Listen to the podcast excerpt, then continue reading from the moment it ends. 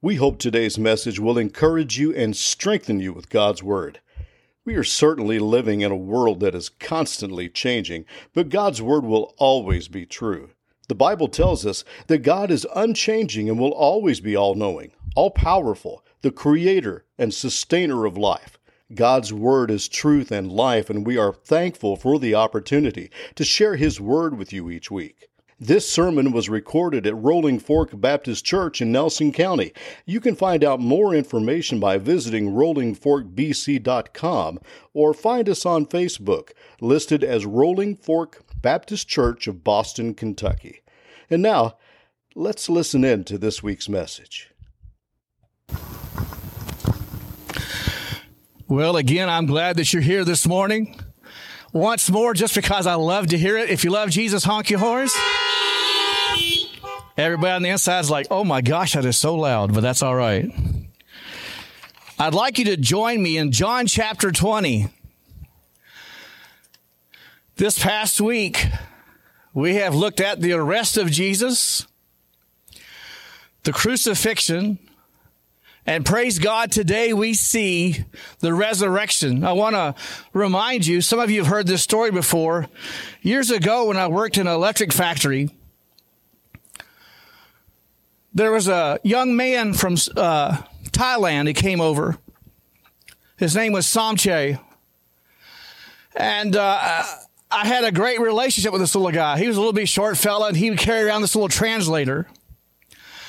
And uh, one day, the Spirit prompted me to witness to him, and I said, uh, Samche, tell me, a, tell me something. Do you go to church? And he says, Church? And I said, Yeah. And he typed it up, and it said, Temple. He said, Oh, I go to temple.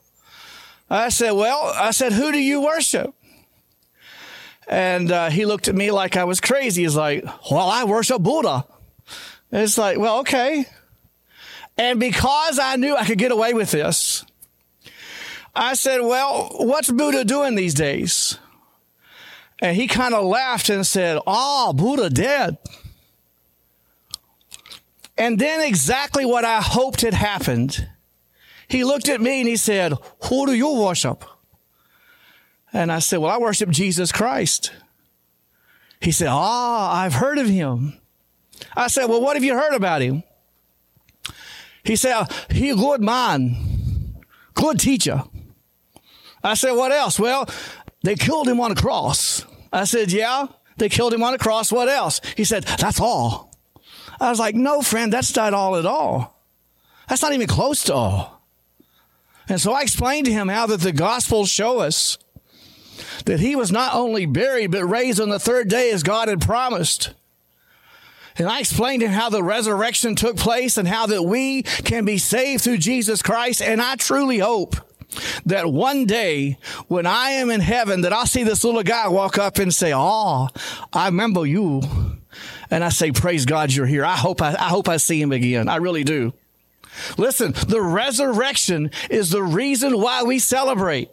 The resurrection is giving us the opportunity today to celebrate the risen Lord and to know that sin is not our master, that our master is Jesus Christ, that our Savior, who paid the price that we could never pay, and again, if I ask you, what did God save you from? If you said, saved you from hell, that's not the whole picture. The appropriate answer is, God saved me from the wrath of God through Jesus Christ. And we praise God for that. In John chapter 20, and we've been talking about the harmony of the Gospels, how that you'll have uh, sometimes only one of the four men will write about an event. In this particular case, obviously, all four of them wrote about it, but there's different details that different ones focused on.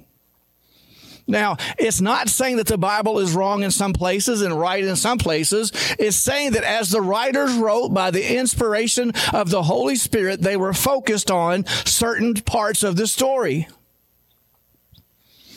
For example, I told you the other night that when Peter cut off the ear of the soldier, only Luke, who was a physician, would mention the fact that Jesus healed that man. Well, today in our text, we see that Mary Magdalene gets a lot of attention from John. Verse 1 Now, on the first day of the week, Mary Magdalene came to the tomb early while it was still dark and saw that the stone had been taken away. There have been a lot of movies over the years about the crucifixion of Jesus Christ. Some of them obviously much better than others, but then there are some movies about Christ that are clearly trash.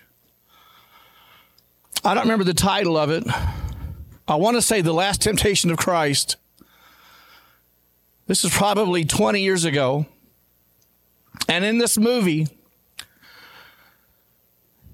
they portray Jesus on the cross, lusting after Mary Magdalene. There are some uh, movies, some uh, stories that uh, say that Jesus and, and Mary Magdalene were married or that they had a, a love affair of some type. Scripture doesn't give us that at all. What scripture does give us is the fact that Mary Magdalene was healed. In Mark 16 9, it's mentioned here that she was healed of evil spirits. Seven demons were cast out of her. Now, let me tell you something. If you had seven demons cast out of you, I think you would show some appreciation as well. And she followed Jesus and she loved Jesus because Jesus had set her free.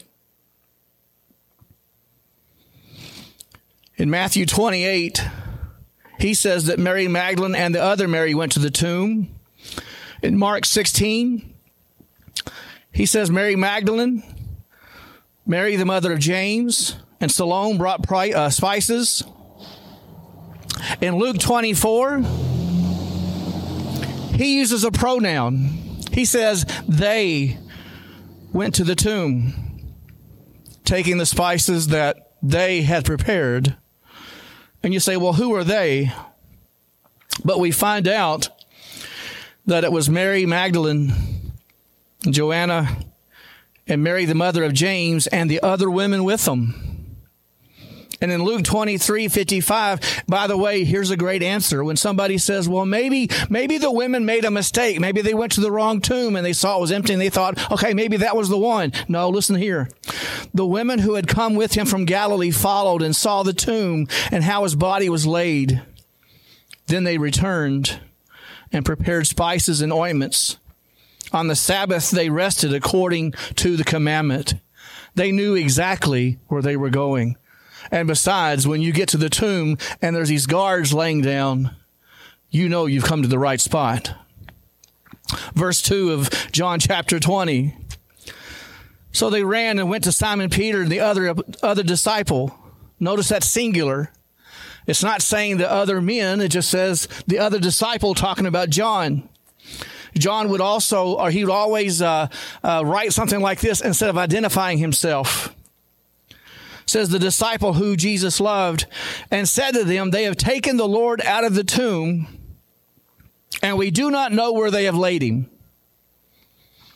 So Peter, and with the other disciple, and they were going towards the tomb. Now, you know how they was always arguing about who's the greatest? Well, here again, John makes sure to emphasize that they had a race. Now, it wasn't one of these childhood races on your mark, get set, go, let's see who wins. But he emphasizes, look at this. He emphasizes that both of them were running together, but the other disciple outran Peter and reached the tomb first. And stooping to look in, he saw the linen cloths lying there, but he did not go in. Simon Peter, not wanting to be outdone. You, you can see this competition going on, not wanting to be outdone. He came following him and went into the tomb. He saw the linen cloths lying there. And the face cloth, which had been on Jesus' head, not lying with the linen cloths, but folded up. And I want you to notice that word, folded. This wasn't uh, somebody stealing the body and just haphazardly grabbing him and running off.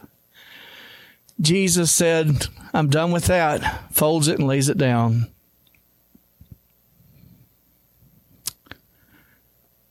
Then the other disciple who had reached the tomb first also went in,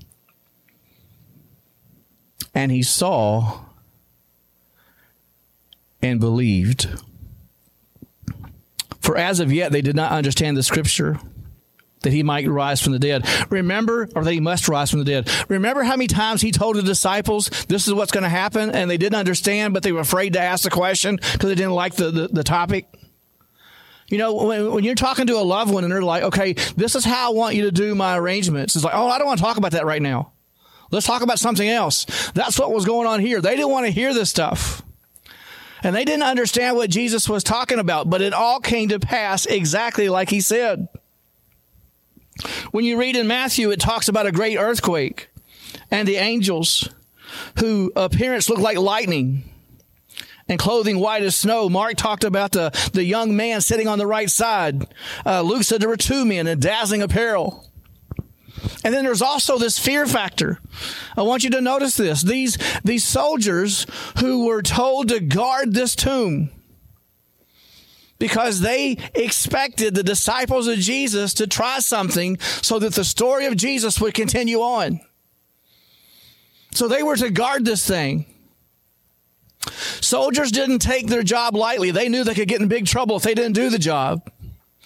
And yet, look what it says in Matthew 28. And for fear of him, the angels, the guards trembled and became like dead men. When the women got there, they didn't have no problem getting to the tomb. The guards were laying down. But yet, when the angel spoke to the women, he said, Do not be afraid, for I know that you seek Jesus who was crucified. And then the beauty of verse 6 He is not here, He is risen. As He said. Come see the place where He lay. So we, we see that in the various places there. And by the way, let me insert this in Matthew chapter 28, verse 11. These chief priests who wanted to kill Jesus also did this dirty deed as well. In Matthew 28, verse 11 and following, when it was reported to them what happened, these chief priests paid the soldiers to lie about what happened so that they could try to shut down the story. Think about that. This is what Jesus was going up against. He is saying, I'm the way, the truth, and the life, and no man comes to the Father except by me. And the chief priests, they're upset because Jesus is getting all the attention. The people are leaving the, the synagogues to go follow this Jesus guy who claims to be the Son of God, and that's blasphemy, they thought. And yet Jesus was telling the truth, and because of that,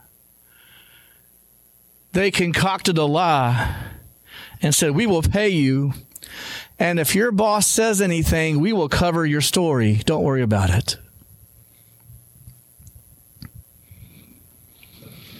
Look at verse 11 of John 20. Mary stood weeping outside the tomb. And as she wept, she stooped to look into the tomb. And she saw two angels in white sitting where the body of Jesus had laid, one at the head and one at the feet. They said, Woman, why are you weeping? And she says, They have taken away my Lord, and I do not know where they've laid him. Having said this, she turned around and saw Jesus standing, but she did not know that it was Jesus. Jesus said to her, Woman, why are you weeping? Whom are you seeking? Supposing him to be the gardener, she said to him, Sir, if you've carried him away, tell me where you have laid him, and I will take him away. Jesus said to her, Mary. Listen, when Jesus calls you by name, there, there's no mistaking on that. You know, people will try to deny your faith, deny your practice as a believer. They'll say, well, this, this Bible stuff is wrong. This church stuff's a waste of time and all this other kind of stuff. But let me tell you something. You know for a fact that, that when God saves you, there, there's no question whatsoever. When God does a miracle in your life, there's no question. You can't explain it away. You know that it was only by the grace of God that it happened to you. And she heard that familiar voice and she says, Rabbi, which means teacher. Now, I want you to notice something here.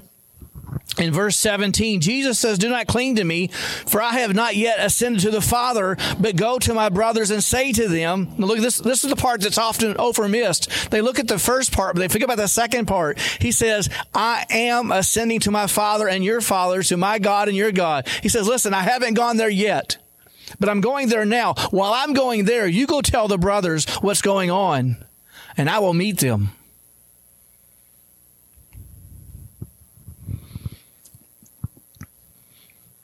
And so we see in verse 19, I'm sorry, verse 18. So Mary Magdalene went and announced to the disciples, I've seen the Lord. And he had said these things to her. On the evening of that day, the first day of the week, the doors being locked where the disciples were of fear or for fear of the Jews, Jesus came and stood among them and said to them, and I love these words, Peace be with you. Again, look at the picture. They are locked inside of a room. The door's locked. They're gathered together. They're not sure what's going on. They want to see Jesus. They want to know that this is going to be okay because they, haven't seen anything other than an empty tomb so far. And all of a sudden he appears and he gives them that peace be still, like he did on the water. Peace be still.